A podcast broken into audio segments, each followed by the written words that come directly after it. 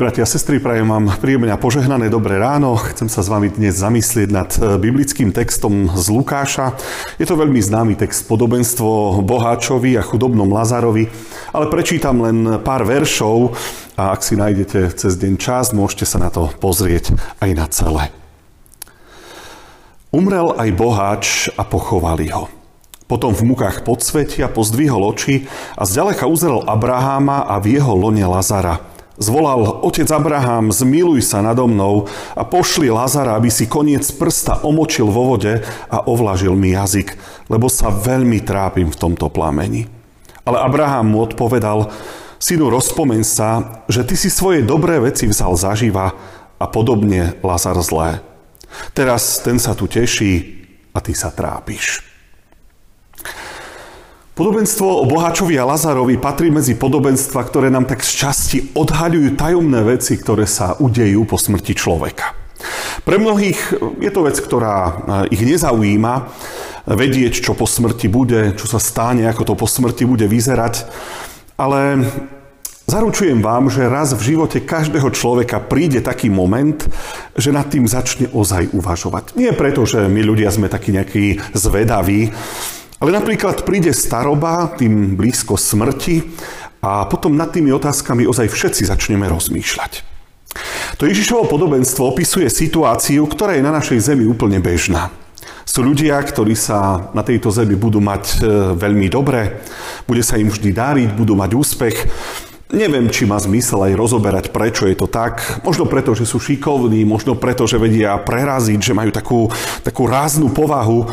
Alebo sa im niečo v živote podarí a ten úspech ich predurčí k tomu, že, že to v živote budú mať jednoduché.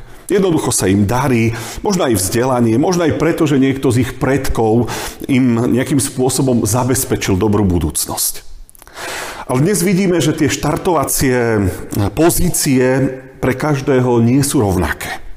Môžete sa narodiť do usporiadanej rodiny s dobrým príjmom, kde je všetko ako vy nachystané, alebo sa môžete narodiť do rodiny, ktorá žije na hranici biedy, sociálnej biedy. Ešte k tomu môže byť rozbitá, rozvrátená. Takže nemôžeme hovoriť o tom, že máme všetci rovnaké možnosti. Alebo ešte vypuklejšie je to, keď to porovnáte, že sa narodíte niekde v Európe, alebo sa narodíte niekde ako dieťa v Afrike, kde ten rozdiel je ešte ohromnejší. Takže áno, na jednej strane je tu boháč, ktorý si žije krásne, na druhej strane eh, je tu Lazar. Ani pri ňom napríklad Ježiš nerozoberal v tom podobenstve, prečo sa stal chudobným, čo sa stalo, či si za to môže. Vieme len, že aj na konci života bol chudobný, bol bezdomovec, ešte k tomu aj vážne chorý. Takto aj z pohľadu Ježiša vyzerá život na našej zemi. Nie je, ani to nebude všetko vždy OK. A nebolo to ani v čase, keď pán Ježiš po zemi chodil, nenaprával všetky tie krivdy, ktoré v tej dobe boli. On neprišiel, aby bral bohatým a dával chudobným. Pán Ježiš nebol ani Jánošik, ani nejaký Robin Hood. Toto je jedna veľmi dôležitá vec, o ktorej nám svedčí aj toto podobenstvo. Tu na zemi sa to nejakým spôsobom ani v tom prípade Lazara a boháča nevylepšilo. Lazar ostal až do smrti chudobným a biedným a žiadna nejaká spravodlivosť sa tu neudiala.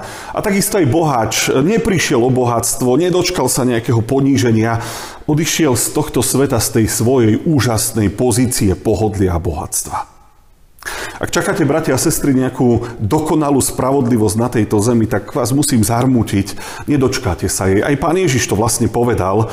Možno nejaké veci sa napraviť dajú, máme nejaký súdny systém na Slovensku, môžeme sa dovolávať spravodlivosti v niečom, ale viete, že tá ľudská spravodlivosť je mnohokrát slepá, mnohokrát taká nedokonalá. A ozaj neudiala sa ani v tom podobenstve pána Ježiša. Prvá vec, ktorá bola v živote obidvoch tých mužov rovnaká, bola smrť. Je jedno, kto sme, akým sme, čo máme, čo nemáme, smrť je rovnaká pre každého jedného človeka. A potom po smrti už bolo znova všetko inak. Lazar zomrel a niesli ho zanie, anieli ho zaniesli dolo na Abrahamovho, čo malo vyjadrovať také maximálne pohodlie a pokoj.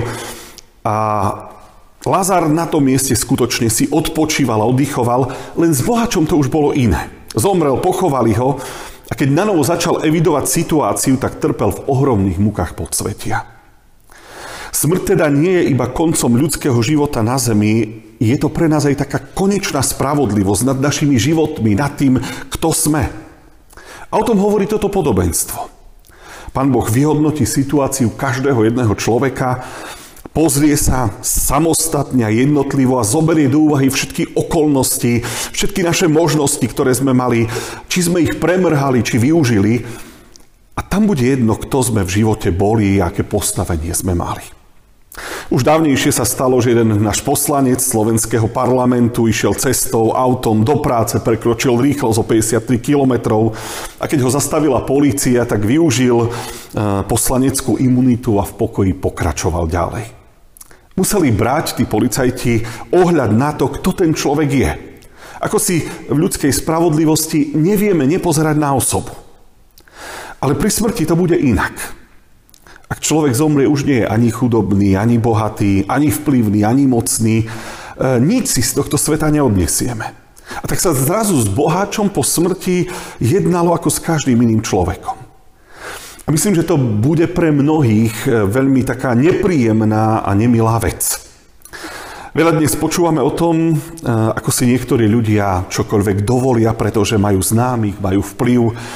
Je to doslova taká arogancia moci. Všetko si vedia zariadiť, všetko si vybavia, lebo majú kontakty. Ale podobenstvo o Bohačovi a Lazarovi hovorí o tom, že, že po smrti sa ťažko vybavuje protekcia, lebo sa v podstate ani nedá. S bohačom sa nikto nebavil výnimočne a nejako inak. Trápil sa v mukách podsvetia a nedokázal si vybaviť ani to, aby mu prišiel Lazar omočiť jazyk, lebo sa strašne trápil. A myslím, že to muselo byť pre toho človeka strašne frustrujúce, strašné poznanie, vždy si vedel vybaviť a zariadiť všetky veci, pretože mal kontakty a známych. A zrazu si nevedel vybaviť ani kvapku vody. Zoberte si dnes, ako si bratia a sestry zakladáme na tom, že nás ľudia poznajú, že niekto sme. Ako si zakladáme na tom, že si vieme vybaviť veci. Ja som farár v Obišovciach, mňa ľudia poznajú. Ale bratia a sestry, po smrti tie veci vôbec nezavážia. To jednoduché podobenstvo, ktoré niekomu môže pripadať ako nejaká rozprávka, hovorí ešte o jednej dôležitej veci, a tu chcem spomenúť pred záverom. Ale nie je to len zväzť o tom, že naše tituly, naše postavenie ani meno nič neznamená. To podobenstvo rozoberá ešte jednu, poviem, nepríjemnú vec a nepríjemné poznanie. Že to, na čo nám Boh dal čas na tejto zemi, sa už potom nedá urobiť z hora. Bohač pri tých udalostiach začal rozmýšľať inak. E, tam v tom utrpení si uvedomil, že, že okrem bohatstva sú tu aj ľudia, ktorým trebalo pomôcť, na ktorých trebalo myslieť. A tak zrazu myslel, myslel na svojich bratov, to bola ušľachtila myšlienka, dobrá, hodná motivácia, chcel pomôcť druhým. Ale po smrti to všetko dobro, na ktoré sa zmohol, skončilo fiaskom. Bol to nepodarený pokus. Takže ak chceš, milý brat, milá sestra, myslieť na živých, tak vec, že Boh ti dal na to čas teraz. Viete, kedy najviac rozmýšľame tak, ako ten bohač z podobenstva? Poviem vám.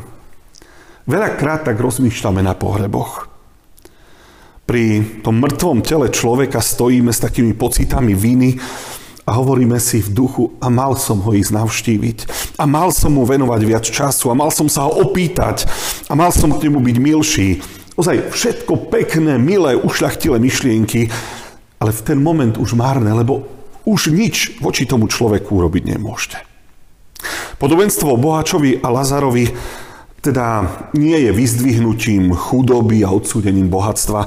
To by sme to podobenstvo úplne prekrútili a vykladali divne. Je to o tom, že život na tejto zemi veľmi ovplyvní na život v budúcnosti. Že je to priamo závislé. A je to aj o tom, že my ľudia musíme pochopiť, čo je hodnotou v Božích očiach a čo v Božích očiach nič neznamená. Skloňme sa spolu v modlitbe. Náš drahý nebeský Pane a Bože, Možno to je nemilé poznanie, že v nebi nezaváži nič z toho, aký sme, či čo sme dosiahli tu na tejto zemi, že si nevybavíme ani žiadnu protekciu a že nebude v našej moci ani nič nejakým spôsobom ovplyvniť ani naše postavenie, ani naše známosti, ani naše kontakty veci nedokážu zmeniť. Možno je to nemilé poznanie pre mnohých tých, ktorí sa na to tu na zemi spoliehajú. Veď keď sa to dá tu, určite sa to bude dať aj tam. Ale ty nás učíš vo svojom slove, že, že to celé stojí na niečom inom. Daj, Pane, aby sme hľadali skutočné hodnoty, ktoré zavážia, ktoré budú hodnotami aj pred Tebou, pred Tvojim súdom, keď budeme stať tvárou v tvár. Prosím, aby sme si uvedomili, že je dôležité vidieť potreby ľudí a to, čo chceme urobiť. A to, čo by sme si prijali a na čo myslíme vo vzťahu k iným ľuďom, máme urobiť teraz. Kým ich máme tu, pred svojim zrakom, kým im to môžeme poskytnúť, pokiaľ sa s nimi môžeme tu stretnúť. Dobrá myšlienka, dobrý nápad tam hore už neovplyvní to, čo sa deje tu na zemi. Daj by sme si to uvedomili a pochopili. Amen.